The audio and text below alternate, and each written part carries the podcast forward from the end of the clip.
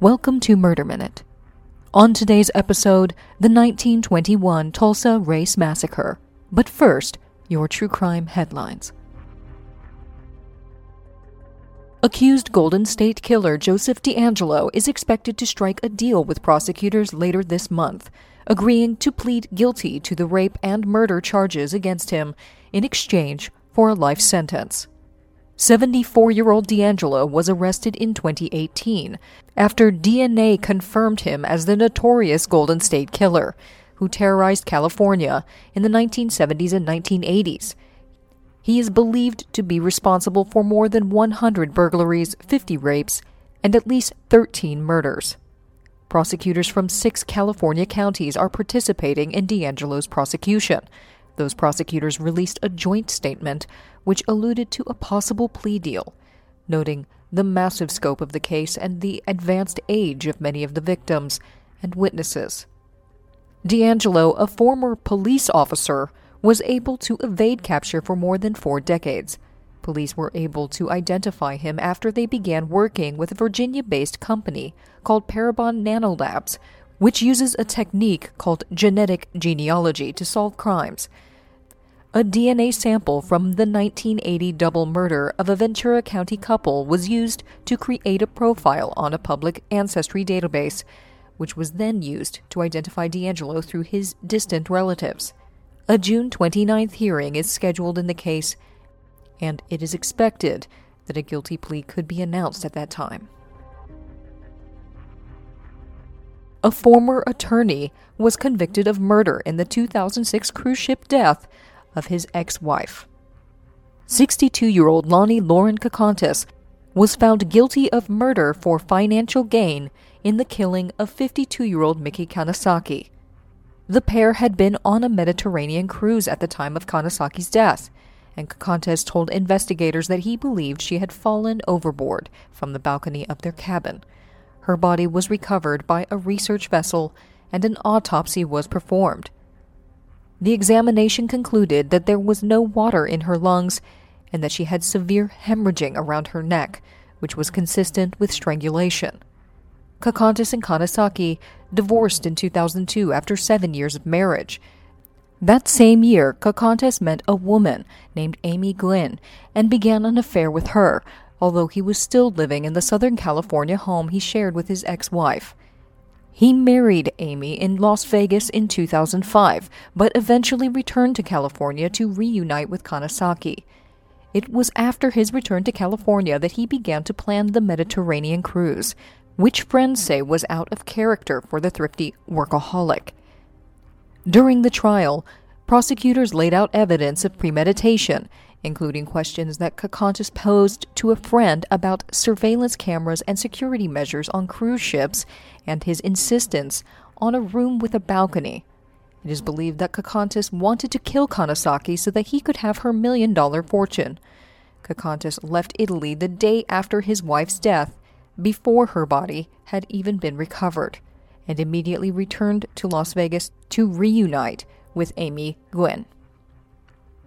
Kocontes will be sentenced in September and is facing a possible sentence of life in prison without parole. A t shirt purchased on Etsy helped police identify a woman responsible for setting fire to a Philadelphia police vehicle on the first day of protests in the city, which were overwhelmingly peaceful but gave way to riots and looting later that night.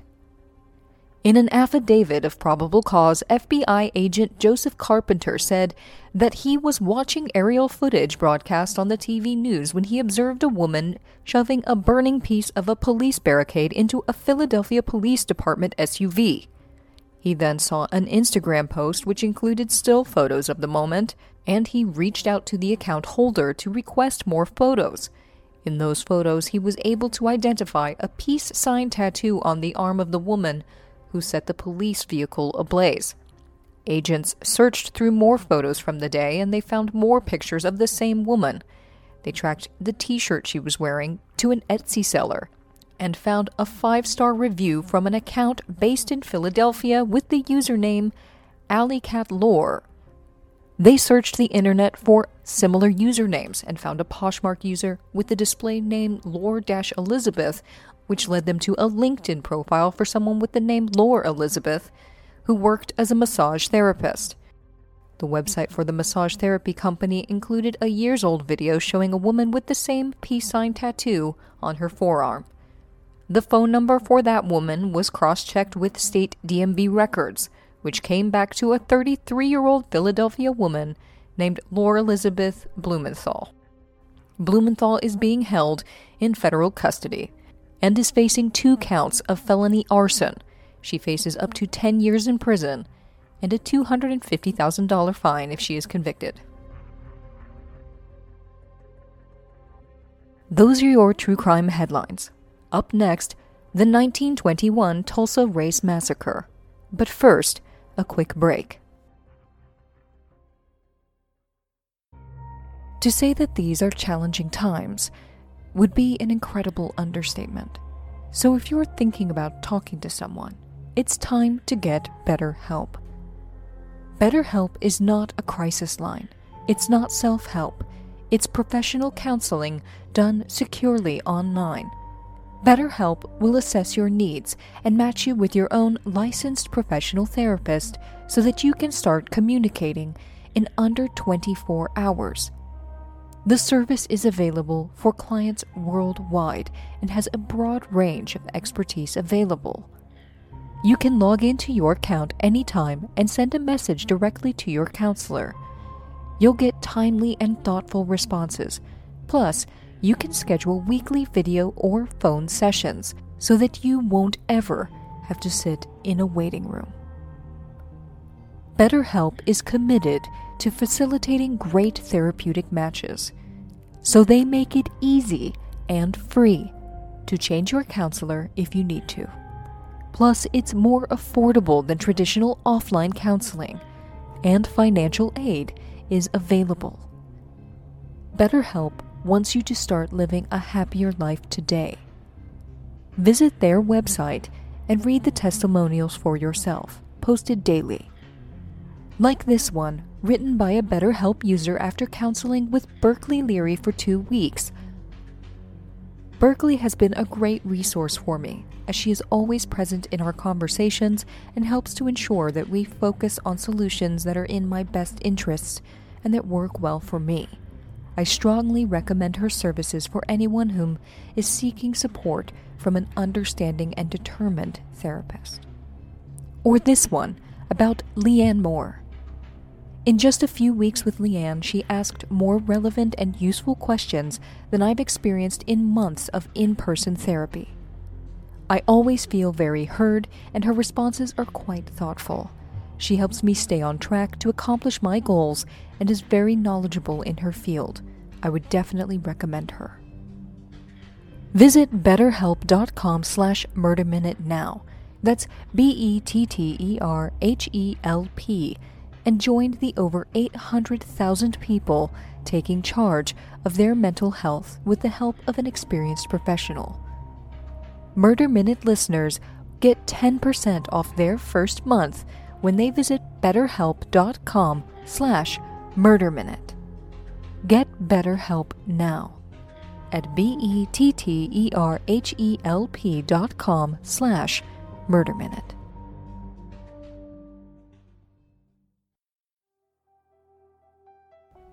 Welcome back to Murder Minute. In 1921, Tulsa, Oklahoma was a growing city with a population of over 100,000 people. In the years following the First World War, crime rates and racial tensions were running high. Fueled by growing hostility to a surge in immigration and D.W. Griffith's 1915 film Birth of a Nation, the white supremacist group the Ku Klux Klan was experiencing a revival. The KKK was now approaching approximately 4 million members nationwide, and in many parts of the United States, lynchings and other hate crimes were happening all too frequently, and more often than not, the law looked the other way.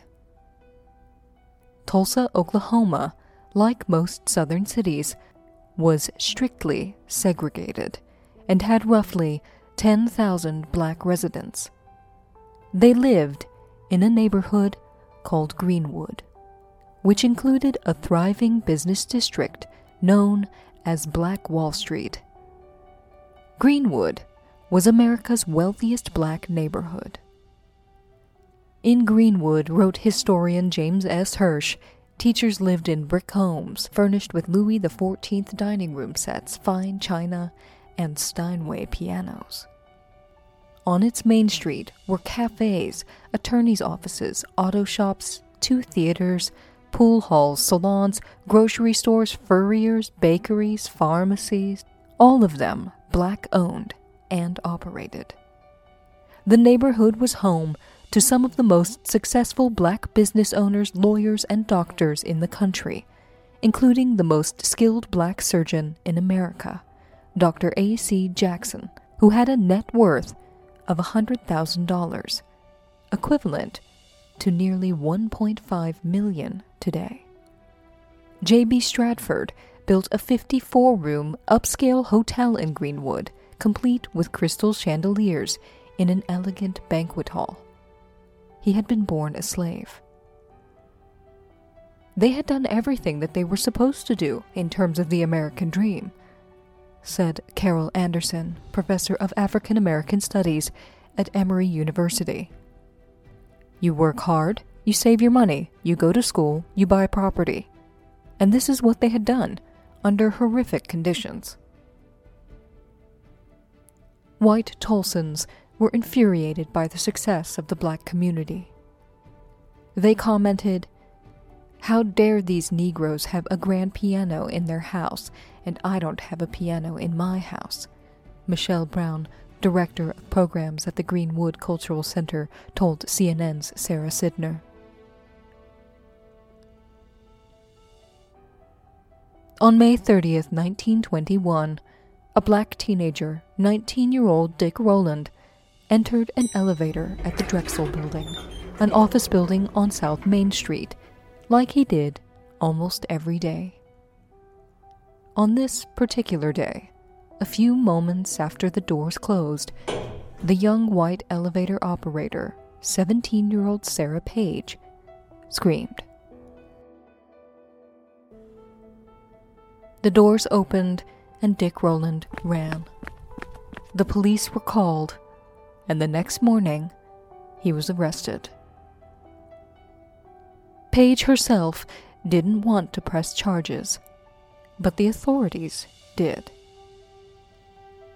By the time the teenager was taken into custody, rumors of what happened in the elevator were already spreading through Tulsa's white community. That Rowland had raped Sarah Page, and that there would be a lynching. By afternoon, the Tulsa Tribune added fuel to the rumors by running a front page story reporting that police had arrested Rowland for sexually assaulting Page, and that he had torn the girl's clothes. By nightfall, a mob of angry whites had gathered outside the courthouse, demanding that the sheriff hand over Dick Rowland. Sheriff Willard McCullough refused and had his men barricade the top floor where Rowland was being held.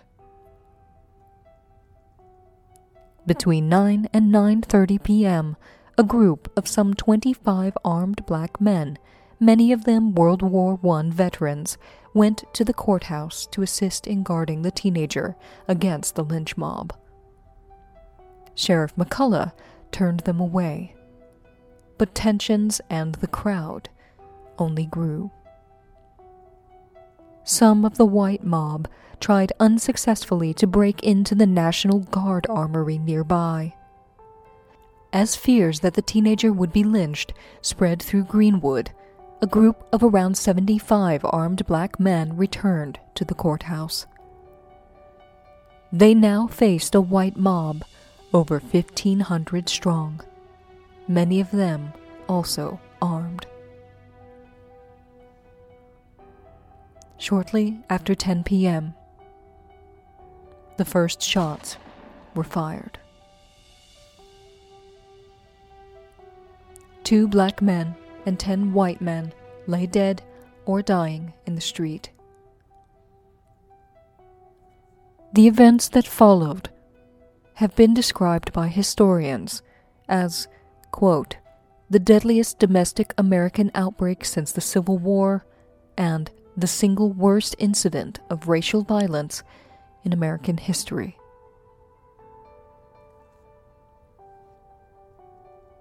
Outnumbered, the black men retreated into Greenwood.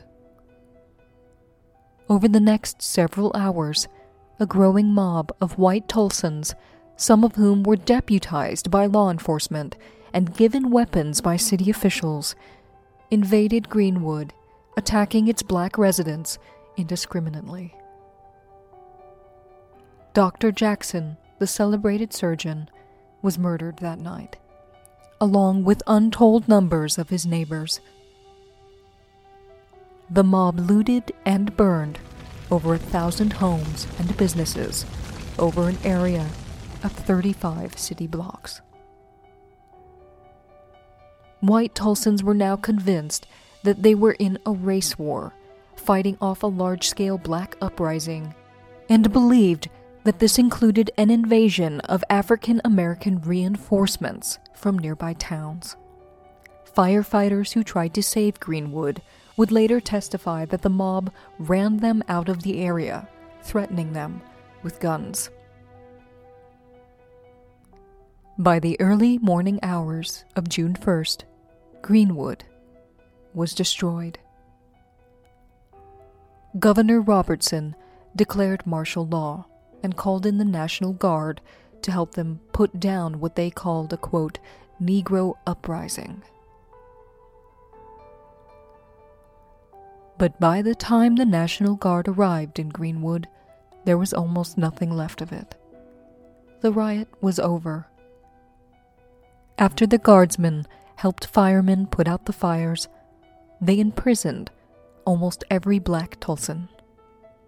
By June 2nd, 6,000 people were under armed guard at the local fairgrounds. Some were held for as long as eight days. Once released, they had no community to return to. They were homeless. Over 800 were treated for injuries, and reports of the number of casualties varied widely. Officials in Tulsa reported that 36 people were killed, 10 of them white. Walter Francis White of the NAACP traveled to Tulsa from New York to investigate. He concluded that around 50 whites were killed, while between 150 and 200 of Greenwood's black residents were murdered. The Red Cross estimated between 55 and 300 dead, but declined to give a formal estimate because of the number of undocumented burials, saying, quote, The number of dead is a matter of conjecture. Following the riots, all charges against Dick Rowland were dropped.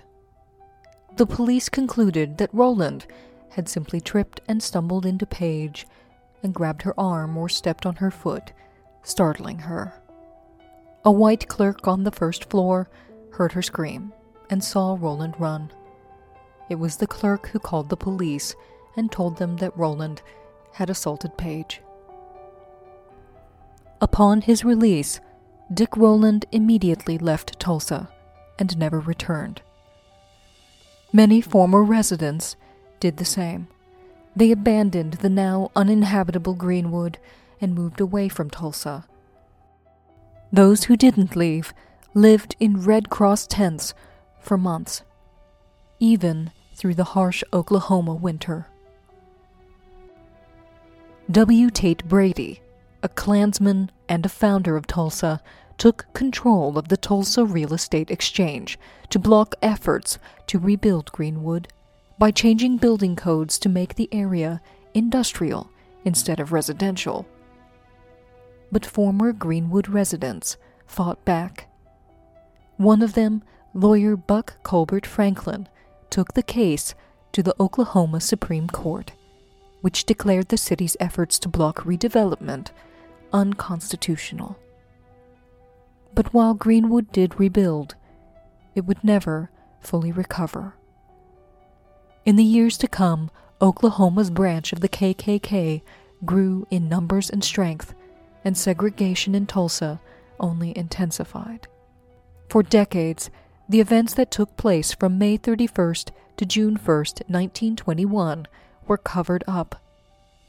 The Tulsa Tribune removed all record of the front page story it ran on May 31st that incited the chaos, and scholars who later went looking for records of the riots in police and state militia archives found them missing as well. Oklahoma schools did not talk about it. In fact, newspapers didn't even print any information about the Tulsa race riot. U.S. Senator James Lankford of Oklahoma said to CNN. It was completely ignored. It was one of those horrible events that everyone wanted to sweep under the rug and ignore. Until recently, most Americans had never heard of Greenwood, its Black Wall Street, or its destruction.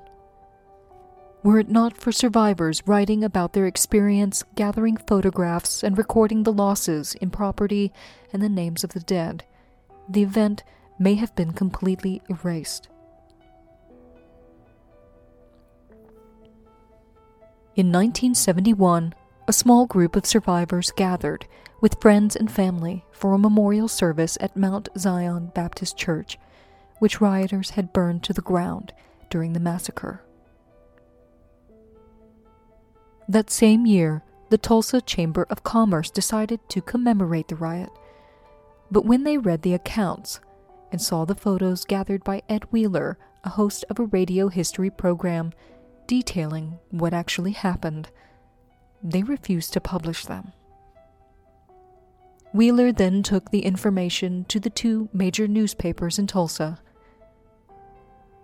Both refused to run the story, and ultimately his article ran in a little known publication called Impact Magazine, a new publication aimed at a black audience. Other attempts to bring the incident to light were similarly thwarted or suppressed, and for decades the story remained obscure. In 1996, on the riot's 75th anniversary, a service was again held at the Mount Zion Baptist Church and a memorial was finally placed in front of the Greenwood Cultural Center. The following year, an official state government commission was formed to investigate the Tulsa race riot.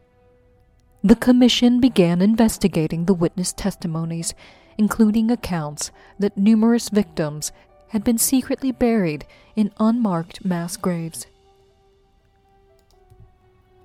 In 2001, the report of the Tulsa Race Riot Commission concluded that between 100 and 300 people were killed, and more than 8,000 people made homeless over those 18 hours in 1921, and validated survivors' eyewitness accounts. Quote, These are not myths, not rumors, not speculations, not questioned. They are the historical record. In its section assessing state and city culpability, the report concluded that police were not only passive, but noted their active involvement in the mob violence. Quote, Tulsa failed to take action to protect against the riot. More important, city officials deputized men right after the riot broke out. Some of those deputies, probably in conjunction with some uniformed police officers, were responsible for some of the burning of Greenwood. The report recommended actions for substantial restitution to the black residents. 1. Direct payment of reparations to survivors of the 1921 Tulsa Race Massacre. 2. Direct payment of reparations to descendants of the survivors of the Tulsa Race Massacre. 3. A scholarship fund available to students affected by the Tulsa Race Massacre. 4.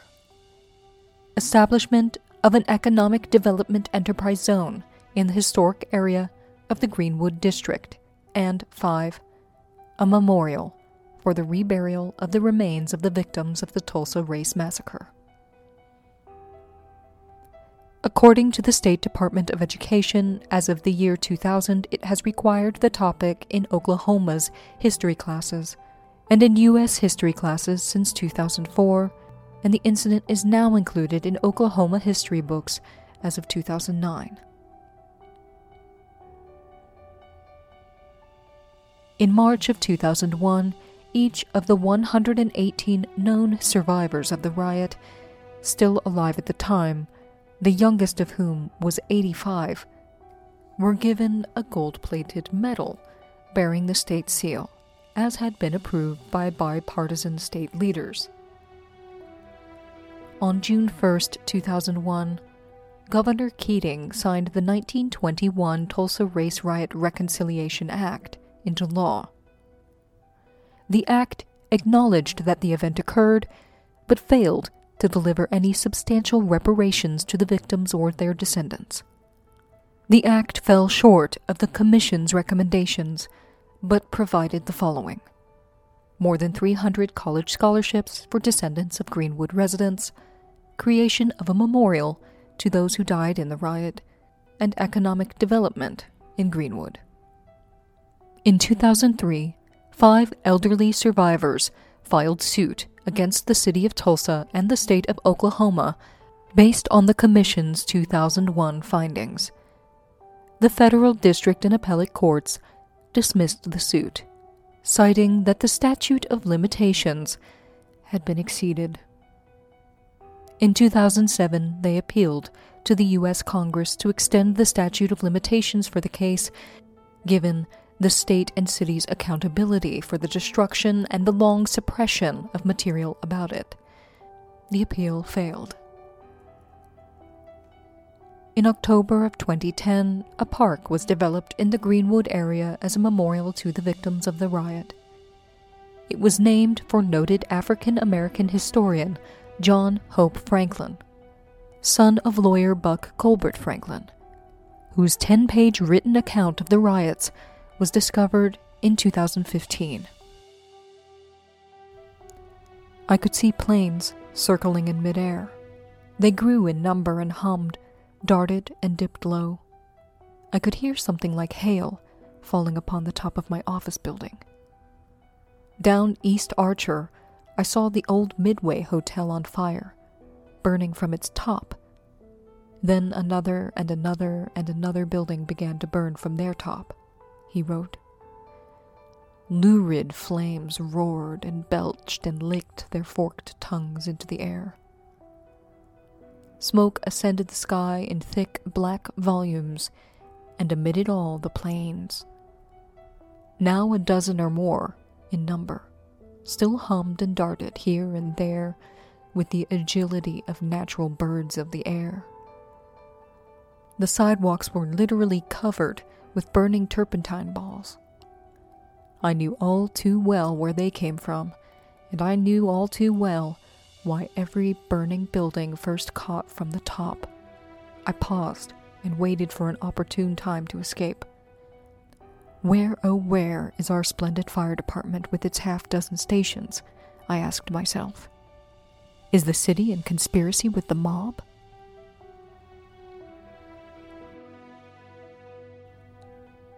In November of 2018, the 1921 Race Riot Commission was officially renamed to the 1921 Race Massacre Commission. Quote, Although the dialogue about the reasons and effects of the terms riot versus massacre are very important and encouraged, said Oklahoma State Senator Kevin Matthews, the feelings and interpretation of those who experienced this devastation, as well as current area residents and historical scholars, have led us to more appropriately change the name to the 1921 Race Massacre Commission.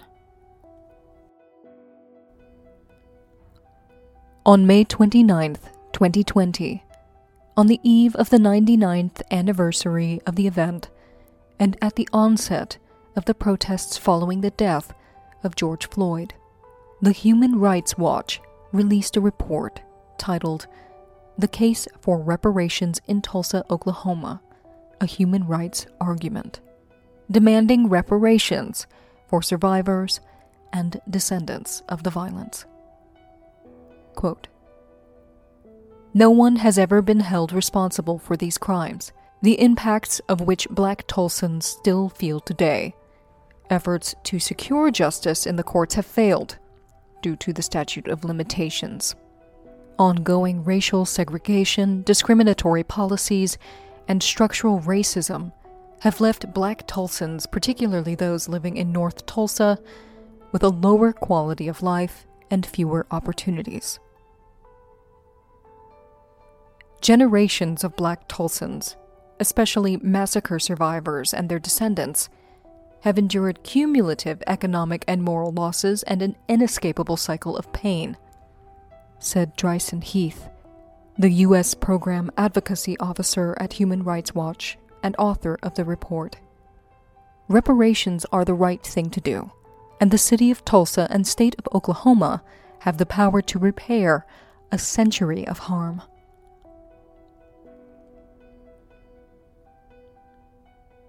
Otis G. Clark was 18 when his home was burned down by the mob during the massacre.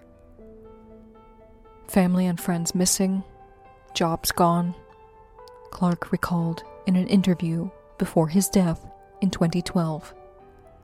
The city took my grandmother's land and didn't give us nothing in return. We suffered, but Tulsa has given us nothing. Even to this day, nothing.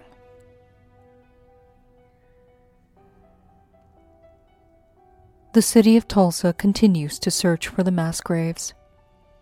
In December of 2019, forensic anthropologists and archaeologists, led by the Oklahoma Archaeological Survey at the University of Oklahoma, announced that they found two possible common graves on the grounds of Tulsa's Oaklawn Cemetery using ground penetrating radar.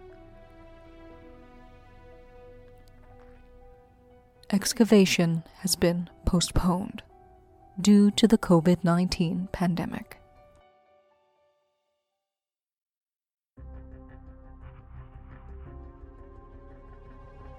This has been Murder Minute. For true crime anytime, download the Murder Minute app or follow us on Instagram at Murder Minute.